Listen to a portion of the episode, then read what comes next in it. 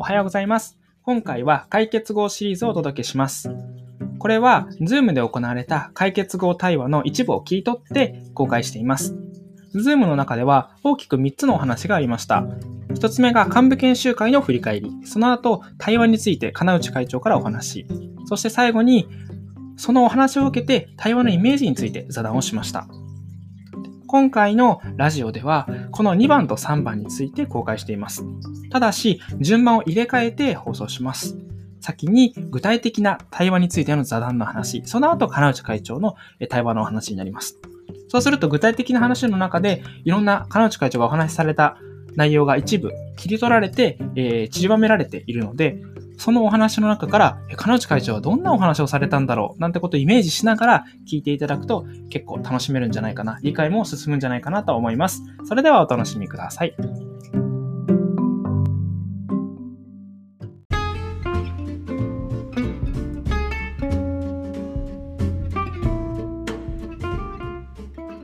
ありがとうございます。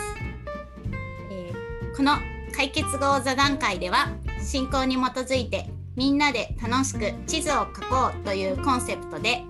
1、興味のあるテーマを、2、楽しく語って、3、書き残すという3ステップを実践します。それでは早速始めていきます。解決語座談会、今回のテーマは、先ほど金内会長から、今年のテーマである対話についてのお話がありました。それを受けて私たちメンバーが感じた対話のイメージについて、座談会していきたいと思います。今日のメンバーは、今井、里園、鈴木、ダブル鈴木幸太郎さんと秀春さんと白谷と竹若、この金内会長のメンバーでお送りしていきます。ありがとうございます。よろしくお願いします。みんな幹部研がすごく良かったんだなっていうことが、幹部研大体のネットフォーラムがすごく良かったんだなっていうことが分かったんですよ。で、いろんな影響を受けたっていうことと、あと実際に生活の仕方とかを変えていらっしゃるっていうことが分かって、で、これってまさに金内会長がおっしゃっているその対話っていうことだと思いますね。その人との関わり方が変わったっていうこともあるし、自分の生活を見直すっていうこと、これはやっぱり自分との対話っていうことだと思いますので、その10年後の世界を見据えて、素晴らしい未来を見据えて、私が今この時点で実践していきたいことっていうのをですね、ちょっと皆さんにお話ししていただきたいなと。それではですね、最初に、大分の里園さんの方にこの対話ということを受けまして、今考えてらっしゃることを、イメージすることをお話しいただきたいと思います。お願いします。ありがとうございます。大分教区の発音です。金内会長のお話を聞きまして、お話の中にですね、3つの対話というのが出てきました。自分との対話、他者との対話、自然との対話という部分が出てきたんですけども、自分は対話するときにですね、まず自分との対話、することが、自分の心、例えば深層感であるとかをして自分の心を落ち着けることで、自分の本心を知ること、自分の希望を知ることかなって思ってて、それでですね、他者の対話が例えば人の意見を聞くこと、もっと言えば怒られることとかですね、はい、話をしてみてどういうふうに思っているかっていうのを聞くことかなと思ってます。で、最後自然との対話なんですけども、自然の中に入って、例えば登山とかをして自然と対話をすることによって、他者との対話で感じたこととかですね、自分との対話で感じたことが統合されるようなイメージを持ってます。なんでしょう、そこの中で相手が本心では何を言いたかったのか、僕に何を伝えたかったのかとかですね、そういうことがなんか分かるような感じがしていて、その根底にある自分の考え方のベースにあるのが、仏とか神様だったらどういうふうに考えるかな、どういうふうな行動をするかなっていうところをよく考えるんですね。僕はそんな大層な人間ではないというか、すごく自分ではダメな人間だと思っているので、そういう理想、神様であったり仏様っていう理想の存在であったら、どういうふうな行動をとるのか、どういうふうな考え方をするのかっていうことを通して、自分の行動とか考え方を改めたりとかですね、そういうことができる、自然の中に入っていくとそういうことができるなっていうことを、感じてます。またですね、あと準備をすることっていうのはすごく大事だなと思ってて、いろんなこと、例えばお仕事でもですね、ちゃんと準備をすること、災害医療ということに注目してるんですけども、災害医療で、活躍というか、行動活動するためには準備をする、まず準備ができてるっていうことがすごく大事だなっていうふうに思ってますので、今後10年後に向けて、準備をできる人間に少しずつなっていけたらいいなと思ってます。以上です。ありがとうございます。ありがとうございます。素晴らしいお話ありがとうございました。対話っていうことの中に、今回特に自然との対話っていう言葉が出てくるんですけれども、東京大地の鈴木小太郎さん、料理人されているので、まさにその自然との対話っていうのは日々の生活の中でも感じるところだと思うんですけども、今鈴木さんの対話についてのイメージを伺いたいなと思います。はい、ありがとうございます。3分クッキングで行いたいと思いますけれども、今回ですね、私は喜びの共有という、喜びを感じて共有するっていう形で、この対話を、挑戦したいなという思いでいます。それは、第一に、金内会長もおっしゃっておりました、自分と他人と他と、そして自然、その3位の、素晴らしさをそれぞれ知ってですね、それを喜んで自分自身の心に刻んで、それで、お互いに共有するって、それが対話のまず自分のハードルのその一つかなと思っております。やはりそれをですね、そうすると地球の素晴らしさを、今度は大切さ、自分がたちが生かさせていただいているこの地球の大切さを知ることができる。そのまた刻んでですね、今度は、未来の子どもたち、今回のメンバーのイニシャルをつなげると KITS キッズ、子どもたちに、より良いようにつなげていくということが、我々たちのこの今青年会で、活動させていただいている我々の使命だなと思っております。より良い形で、私もこの間の幹部検査会では、子どもたちにより良い形をどうして残してあげられるようなということも語り合いましたので、私も身近に弟たちの子どもたちも、弟たち子ども女の子2人いますので、そういうの子たちがですね、喜んで、地域や学校とかで、あるいは学べるような、暮らせるようなというのを、そういうような未来を今度見ていきたいなというような思っております。以上です。ありがとうございます。ありがとうございます。キッズっていう言葉の語呂合わせ素敵だなと思って言ってしまいました。常に次の人のためっていうことを考えてらっしゃる鈴木さんのコメントはいつもこうすごく愛と希望に満ちてるなって思いながらお話を伺っています。3分だったんで焦り気味3分間クッキング本番みたいな雰囲気でした来たのかなちょっとすごい心配でしたけどできました。ありがとうございます。はい、ありがとうございます。続きまして、埼玉竹若委員長にお話しいただきたいと思います。お願いします。はい、ありがとうございます。私の中で、ね、対話、私自身でちょっと大事にしていきたいなって思っている対話は、ちょっとどこに当てはまるかっていうのがあれですけど、物との対話っていうのをちょっと大事にしていきたいなって思っていて、それは他者との対話になるんですかね。自然との対話にもつながるかもしれない。ちょっと自分自身は片付けがすごく苦手なんですで、この間年末年始にお掃除した時に本当にいろんなものが出てきまして、でなんかちょっと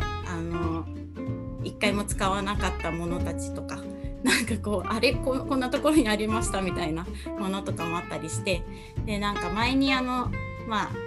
ンラジの中でそのなんていうんだろう、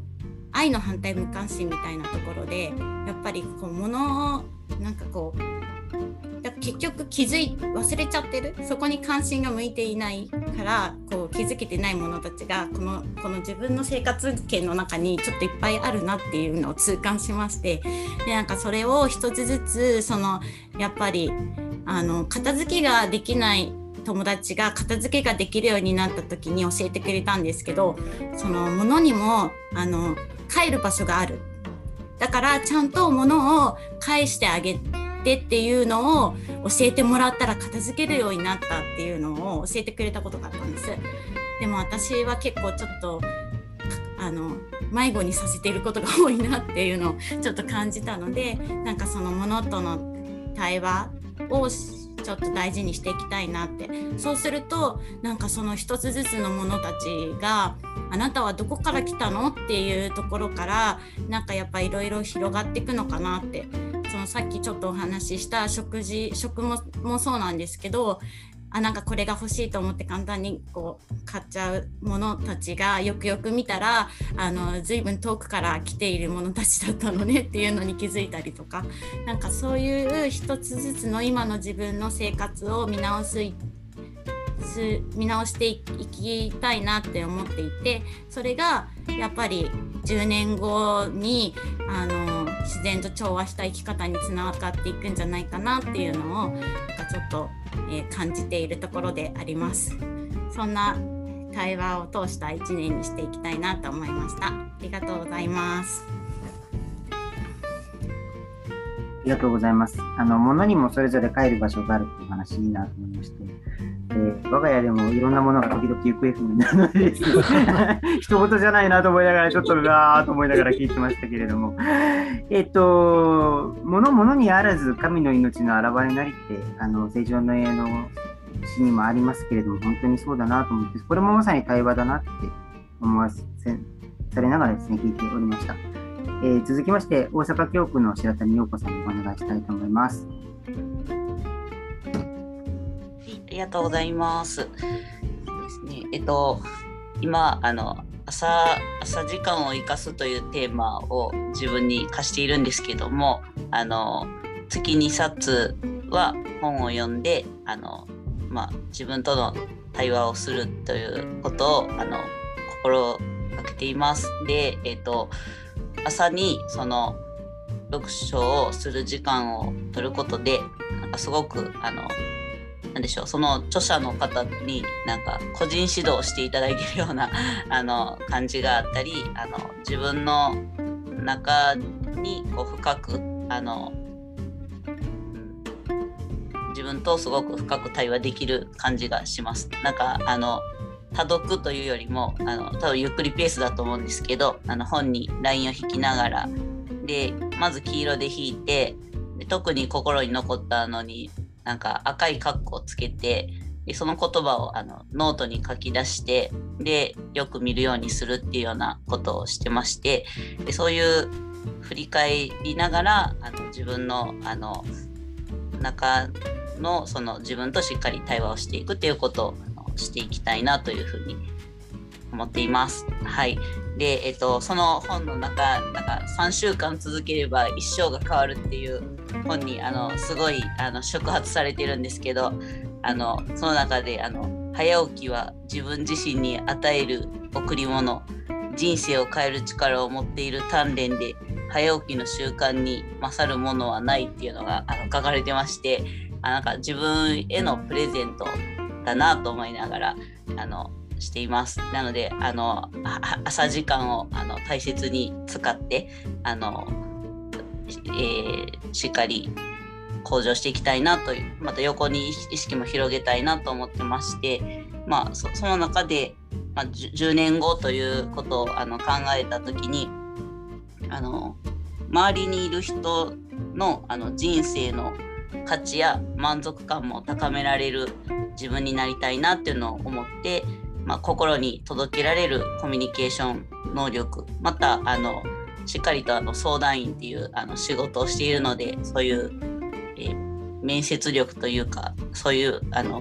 皆さんが対話するお手伝いをする、そういう力も磨いていきたいなというふうに思っています。以上です。ありがとうございます。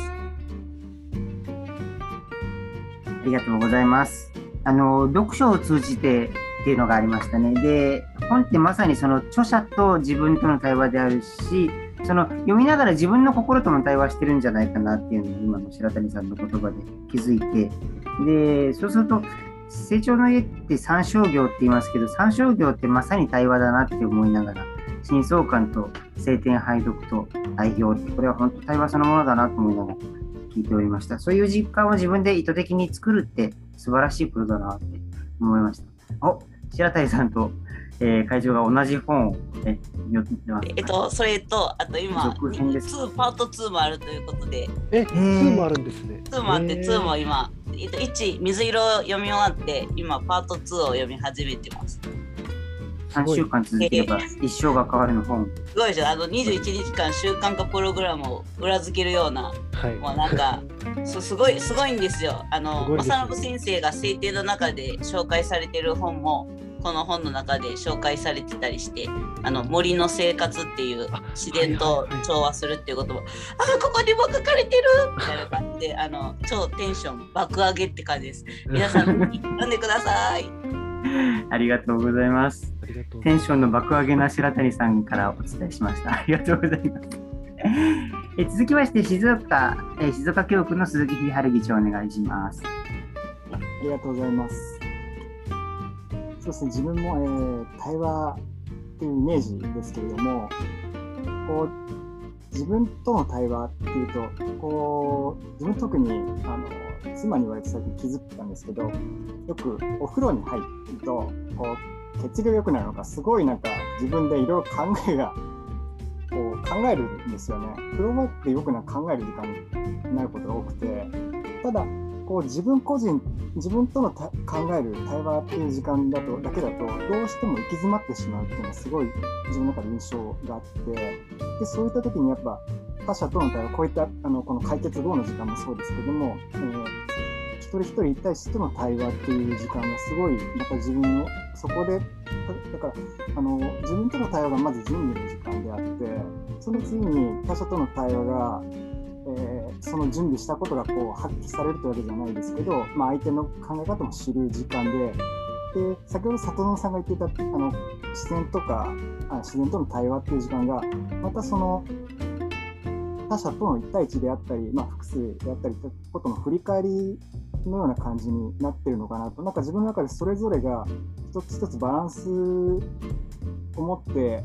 大事なことなのかなってすごい自分で思うんですね。他者だけじゃなく、本当に自然とか、自然だけじゃなくて別のコミュニティとか、そういった時にこの解決後のこのメンバーであると、同じ成長の家の仲間同士ということで同じ方向性、皆さんいろんな違いを持っていろんな環境で働いている方々皆さんですけど、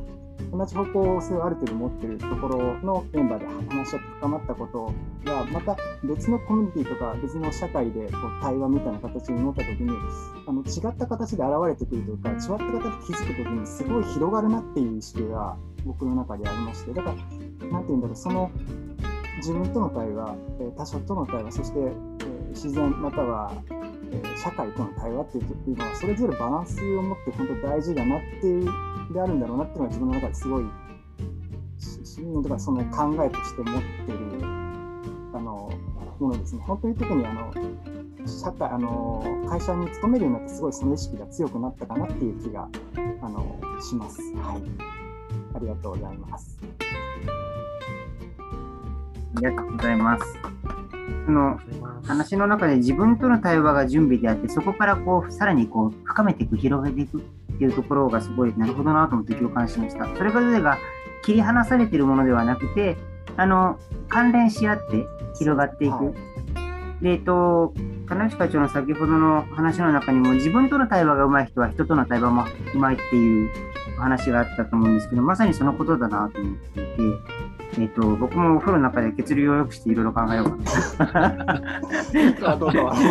まとめがそこでいいのかっていう気はしますけど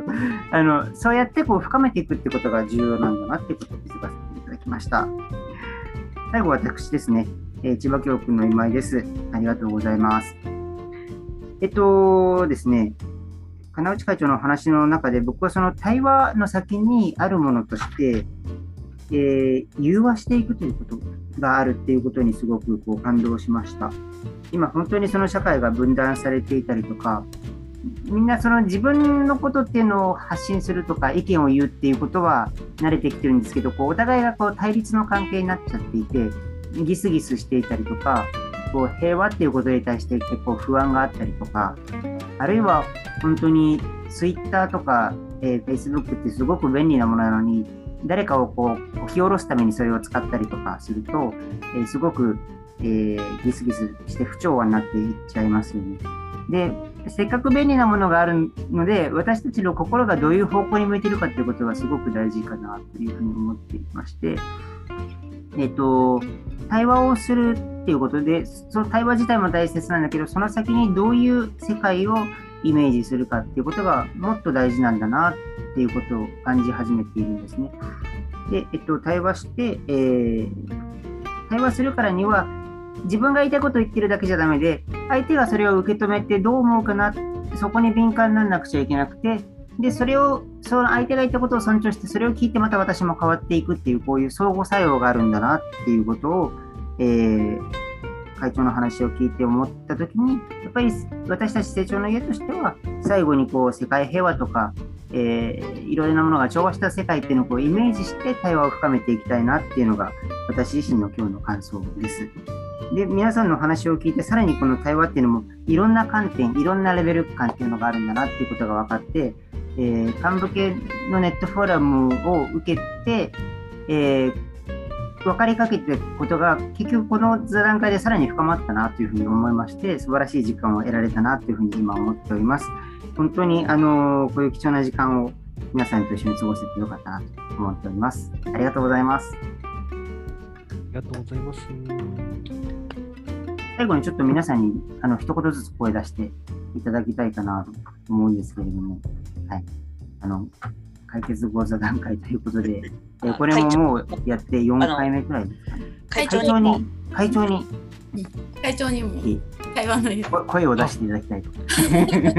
皆さんの希望で対話のイメージ、でも今のそうですね、皆さんの話を聞いて結びの概念の普遍性を学ぶという教習会の著書を、信仰に基づく対話というキーワードで読んでいくと最初に気がつくことは対話ってやっぱりこう自己変容を伴うものだなというこう響き合うっていうことでしょうかね。やっぱりこう相互に影響し合うってことは今一応お話しされましたけれどもなんかそういうところがすごく大事なところなのかなというのを思い出したことが一つと、そのためにはやっぱりこう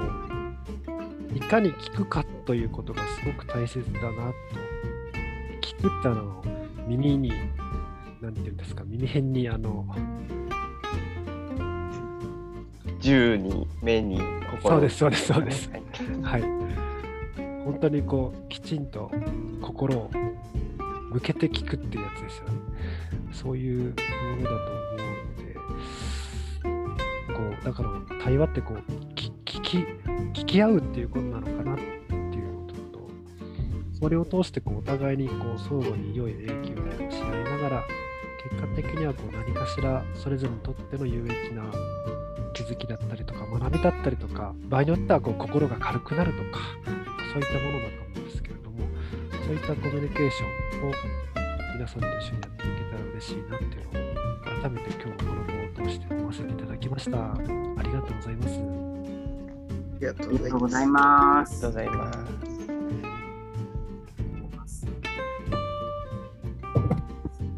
最後に立若委員長に最後の挨拶締めをいただきたいなと思いますけど、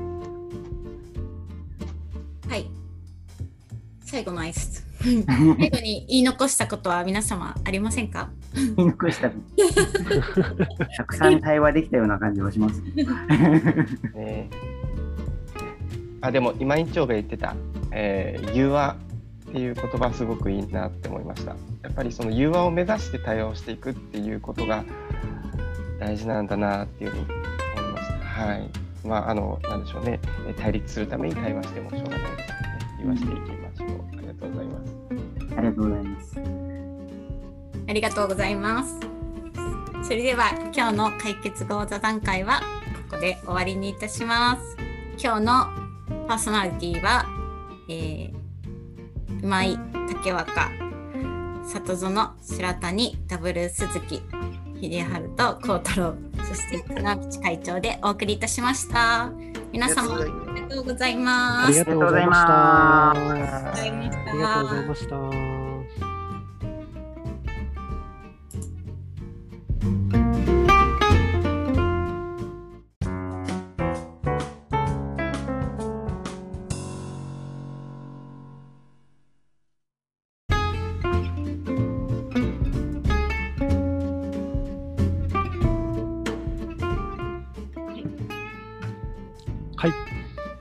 いいですかね。はい、皆さんありがとうございます。ありがとうございます。昨年の幹部研修会の何班になるんでしたっけ、こちらのグループは。10班です。10班。ああ、素晴らしい。もう1年以上つながり続けてらっしゃるんですね。おー、なります。なんか、幹部研が終わってから3ヶ月くらいは動きがなかったんですけど、自然発生的にちょっとこのメンバーで竹若委員長が最初に呼びかけてくださったんで、ちょっとこの時のメンバーで座談会をやりたいっていうのが出て、そこからちょこちょこ、そこから定期的に座談会してます。ありがとうございます。なんて素敵な今日はお招きいただきましてありがとうございました。嬉しいです。皆さんのこうリアルなお話をね、たくさんこう聞かせていただいて、なるほどと思うところとか、そうなんだという、こう普段中央までお仕事してたらわからないこともたくさんありましたのですごくこう印象に残るところがたくさんありましたけども、総じて皆さんにとって、先月の幹部研修会大体でフォーラムがとてもこう有意義な時間というか、一応形態としてはいわゆる講話というものが一つもなかった、そういうネットフォーラムだったんですけれども、そこからでもこう参加者の皆さんの中にあるものをその場で出し合って、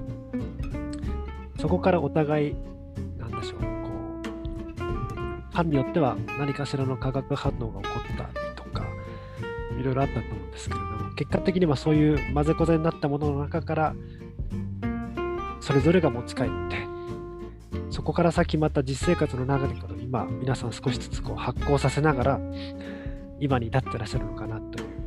そんな印象を持ちました。で改めて対話をキーワードに2021年度の青年会の運動を進めていくということを、今回の幹部研修会のネットフォーラムの背後にある考え方としてありますので、この点について10班の皆様に少しお話をさせていただければなと思います。もともとですね、2017年の4月1日で、成長の青年会の会長に就任をさせていただきまして、なので今度の4月で丸4年になります。その時に祈りと実践で一人一人が主人公になれる青年会運動というスローガンを当時共有をさせていただきまして、これはどうすれば成長の青年会ビジョンを私たちが実現することができるのかというところから出てきている言葉です。で、その中で一番大きなこうビジョンから読み取れる私たちに与えられている命題というものが、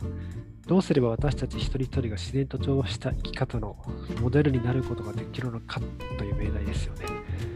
もし私たちが自然と調和した生き方のモデルに一人一人がなることができれば、新文明構築の潮流を起こすことができるという、そういう理想が成長の青年会ビジョンにははっきりと、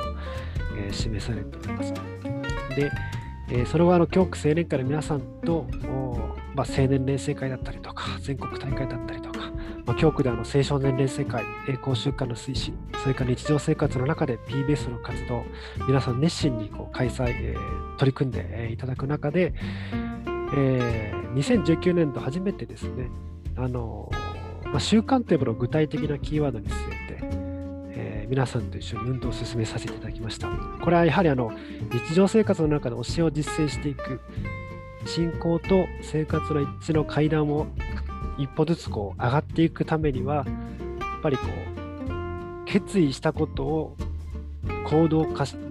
動に移して、最終的にやっぱり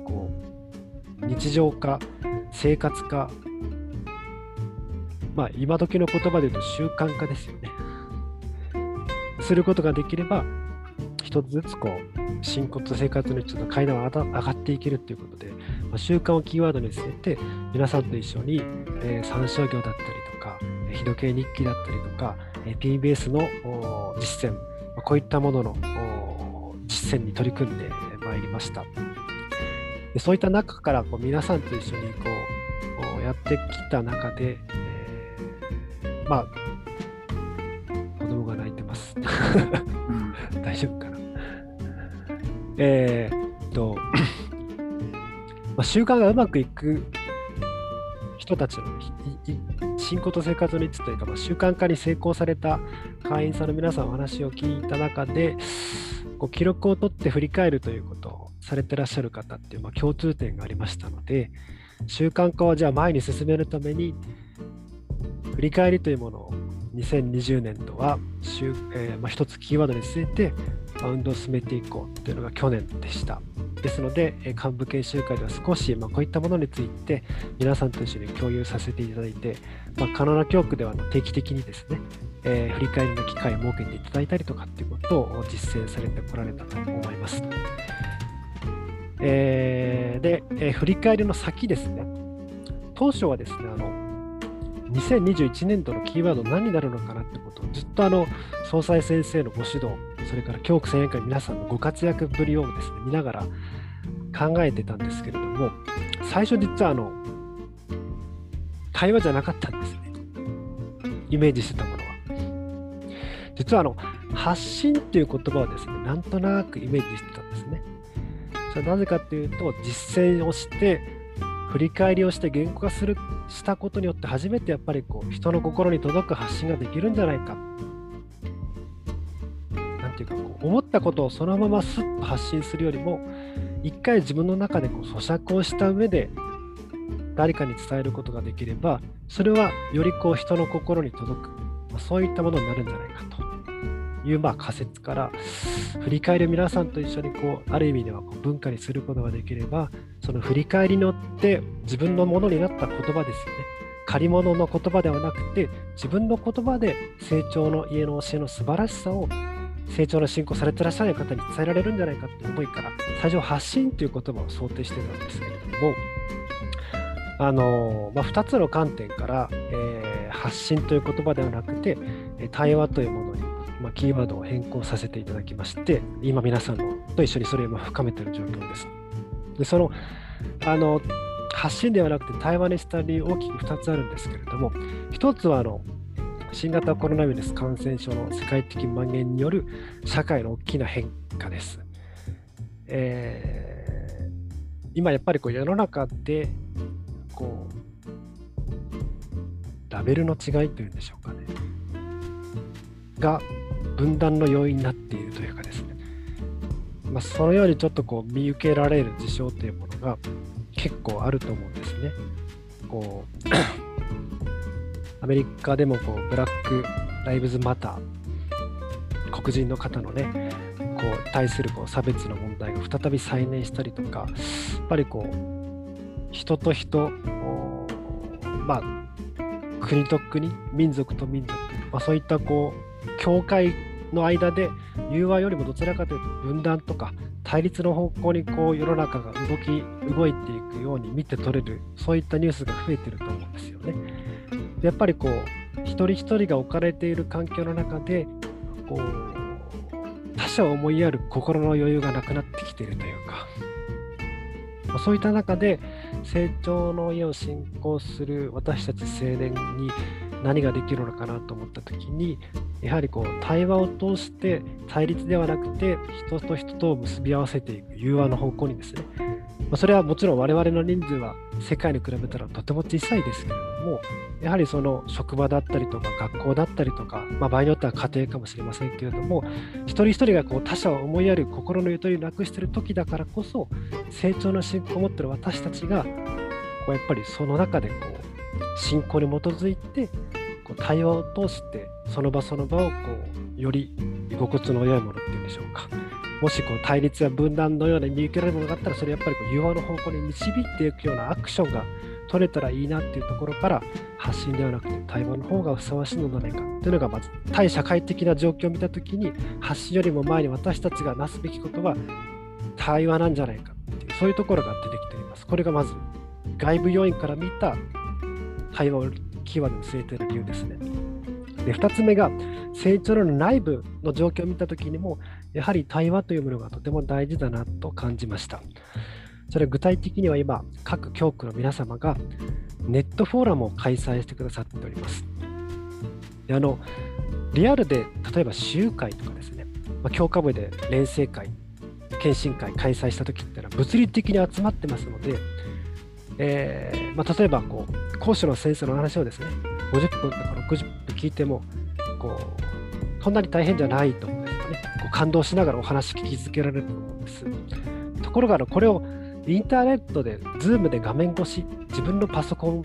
皆さんそれぞれ今日も多分ご自宅からね参加されてらっしゃると思うんですけど、いわゆる日常生活の中で、今僕も子供の声聞こえてきたりとかですね、やっぱりそういうこう画面越しに60分びっちりとですね集中するということは結構難しい。やっぱりこうリアルの行事をそのままネットに持ってきてもなかなか難しいっていう状況になった時に、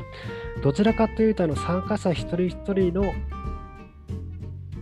講話を長時間聞くというよりですね、参加者のこう短いギュッとコンパクトにまとまった、今ですと研修版の動画がありますけれども、そういったものを一つの共通材料にして対話を通して学びを深めていくという方が、これからのネットを使って推しを皆さんと一緒に主体的に学んでいくっていう意味では、とても重要な切り口になりうるのではないかと。要するにネットを使って推しを学んでいく、人と人がつながり合いながらですね、心を通わせながら楽しみながら推しを深めていくっていう意味では、対話というものを私たち自身がこのネットフォーラムの中に持ち込んでいくことによってより有意義な時間になっていくのではないかなというところがありました。そういうコロナによる対社会的な変化と、それから成長の中での運動の変化を見たときに、そういったところからですね、私たちとして対話というものをキーワードにして運動を進めていくことが、より一層成長の青年会ビジョン実現に向けて一歩二歩とまた前進していけるんじゃないかなという思いから、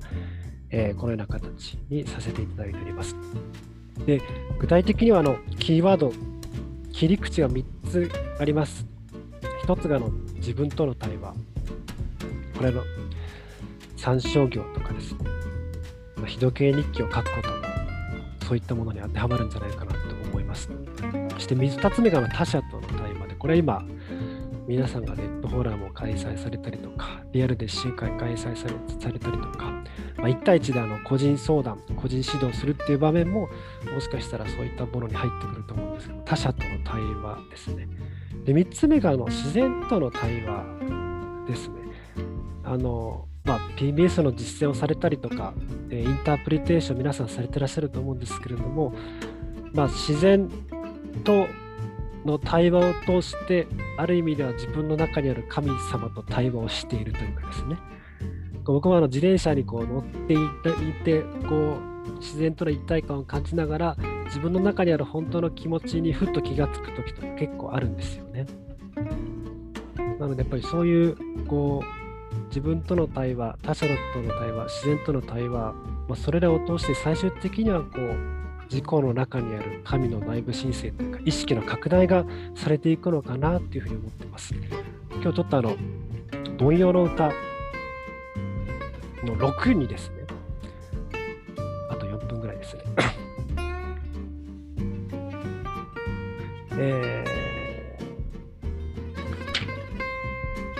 32ページ、33ページからこういう一文がありますので、ちょっと読ませていただきますね。33ページからですね。32ページからですね。凡庸はしかし自分の殻を持たないのだ。たとえ持っていてもそれを破る生き方が正しいことを知っている。凡庸は粘り腰の生き方だ。他人の主張を壁のように跳ねつけるのではなく、扉を開けて受け入れ、理解しようとする。自分が彼だったら何が本当に言いたいのか、心を澄まして感じ取り、自分の言葉に翻訳する。それが心に染み込んでいくのを時間をかけて心よく感じる。こうなれば自分と他人との壁は消える。皆本当は壁などないことに気がつくのだ。自分は他人であり、他人は自分の代弁者だ。自分の本心を他人の声の中に聞き、他人の声を自分の中に聞くことができる。こういう一文があります。ですので、自分との対話ってある意味現象の心の自分が自己の内部理想と対話をしているということだと思うんですけれども、他者との対話、自然との対話を通して意識を拡大していきながらですね、皆さんと一緒に何と言ったらいいんでしょうか、自己の内部理想に従って日々の選択をしていくようなですね、そういうビジョン実現に向けた階段を結び合いながらですよね、それを自分一人でしゃかりきになってやるのではなくって、横方向にですね、教区や組織の壁も時には越えていきながら進めていく、そんなことができればなというふうに思っております。で、幹部研修会の中でちょっと強調があまりできなかった部分が、やはり自然との対話という部分ですね。やはり分断とかですね、非常にこれは幹部研修会のネットフォーラムでお話ししましたけれども、人と人、国と国、民族と民族、そして自然との人間って、そういうあらゆる関係性が今問い直されている中で、やはりより見心にかなった形に結び直していくためには、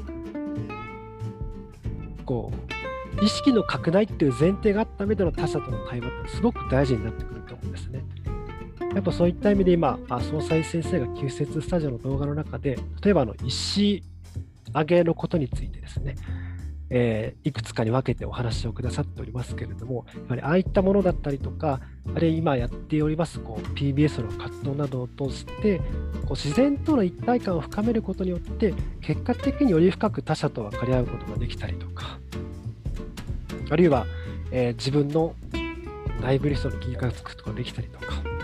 そういったことにもつながっていくと思いますので、今後またPBS の活動だったりとか、あるいは地域のですね、自然と調和した伝統文化を検証していくことなどを通して、自然との対話という部分をしっかりと意識しながら、ネットフォーラムだったりとかで、他者との対話を進めていけたら嬉しいなと思っております。ちょっと長くなってしまいましたけれども、以上でございます。ありがとうございます。ラジオありがとうございます。本当に丁寧にご説明いただいて、なんか私たち6人のためにですね、恐れ多いなっていうか、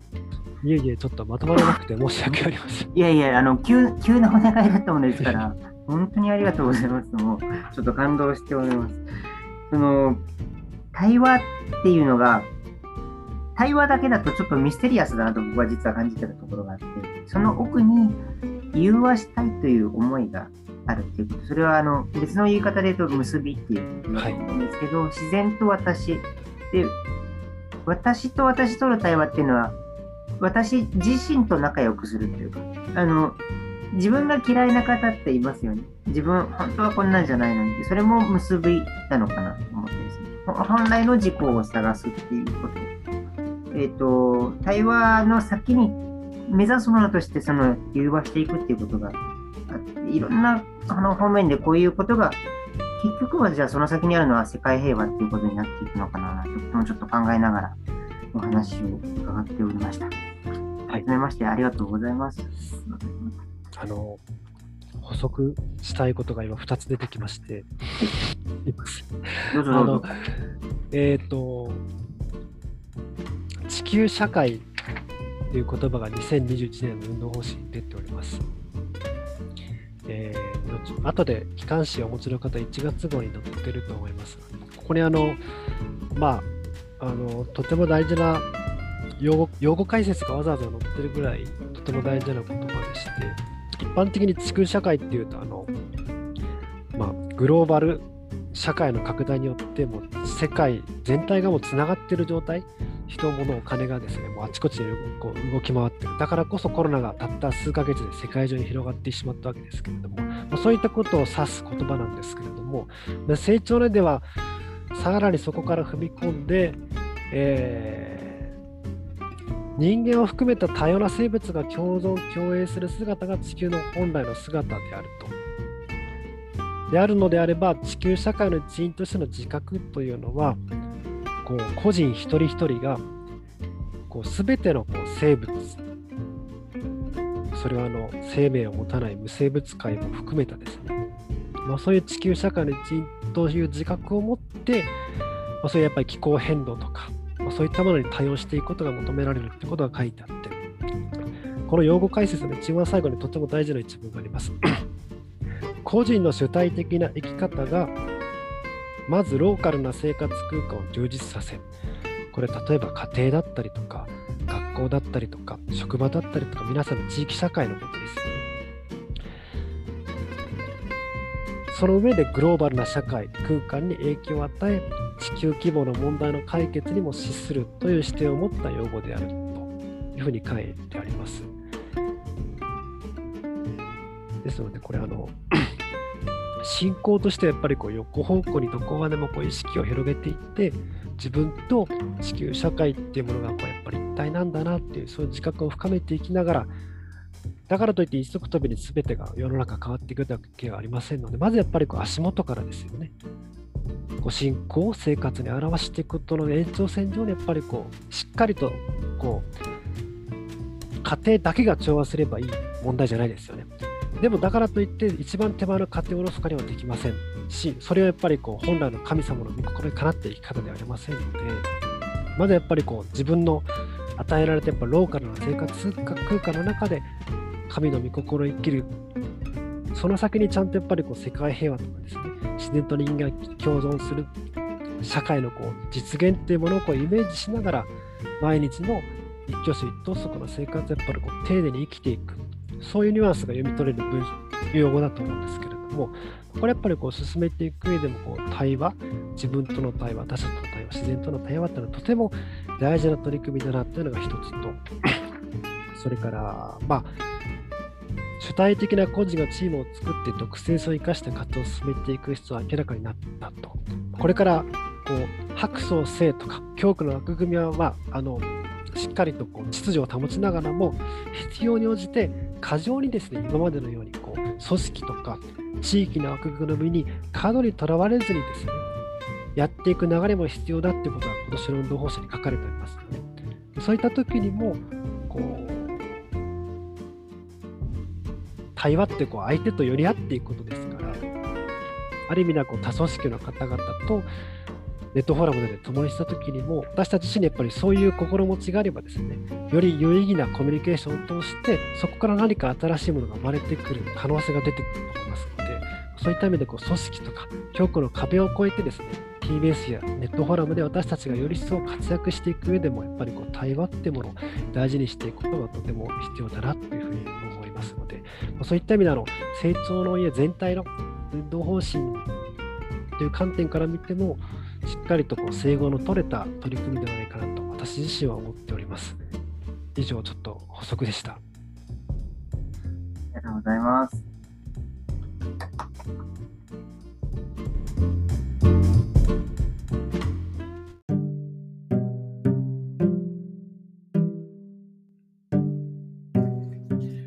今回は解決語シリーズをお届けしました。解決語はインターネットを使った対話と、それを後から検索できる記録で課題解決を試みています。収録までの流れは、こんなテーマを話したいという方が手を挙げて、周囲に声をかけて対話する。話した内容をスクラップボックスというアプリケーションに記録する。そうすれば、対話の中で課題が解決しなくても、そのプロセス、過程は記録されて、後から検索できるので、次世代につなげることができます。解決語は、テーマを持つ方であれば、誰でも開催することができます。興味のある方は、sanraji.com へのお問い合わせをお待ちしています。ありがとうございました。